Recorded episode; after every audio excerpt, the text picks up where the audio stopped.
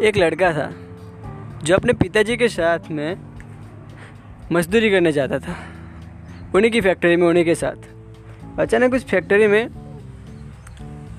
कुछ हो गया। तो इस लड़के ने अपनी गरीबी को हटाने के लिए पेन बेचना शुरू कर दिया सड़क पे। और पेन बेचते बेचते बेचते बेचते ये बच्चा इतनी मिमिक्री अच्छी करने लगा लोगों की तो लोग जहाँ भी कोई फ़ंक्शन होता था, इस बच्चे को वहाँ बुलाते थे। और इसे मिमिक्री करवाते थे? ऐसे, तैसे कर, करके कर, करके इसने अपना एक नाम बना लिया। मिमिक्री करता गया कॉमेडी करता गया। उसकी ये कॉमेडी आज इतनी फ़ेमस है कि लोग उसे आज जॉनी लीवर के नाम पर पहचाने जाते हैं। जी हाँ मैं बात कर रहा हूँ जॉनी लीवर की, जिन्होंने अपने समय में, अपने सिर्फ़ काम को ही महत्व दिया है। इन्होंने साबित कर दिखाया कि कोई भी काम छोटा नहीं होता। अगर आप ठान ले तो एक छोटा सा काम भी आपको बड़ी मंजिल तक पहुँचा सकता है।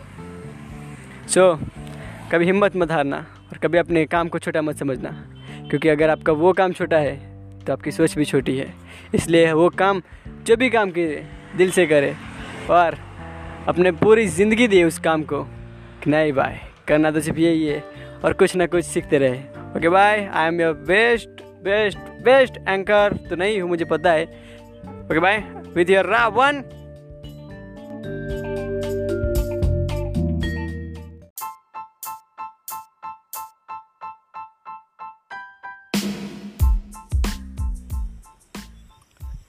hi guys I am Ritugral I am back again after so long time तो आज का कोई शेयर पेश कर रहा हूँ आपके सामने कि अर्ज़ किया है कि जो सारी लड़कियाँ पहनती थी, मैं भी तो वही पहना करती थी।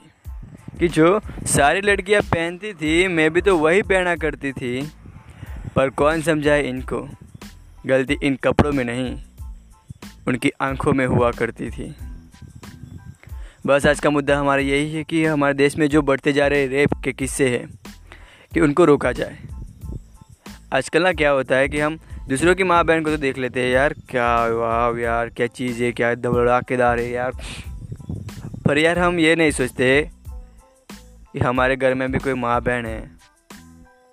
और सारी औरतों से भी ये कहना चाहता हूँ कि अगर आप किसी पर झूठा आरोप लगाती हो तो प्लीज़ बंद कर दीजिए, क्योंकि आप ही की वजह से ये रेप केसेस बढ़ रहे हैं।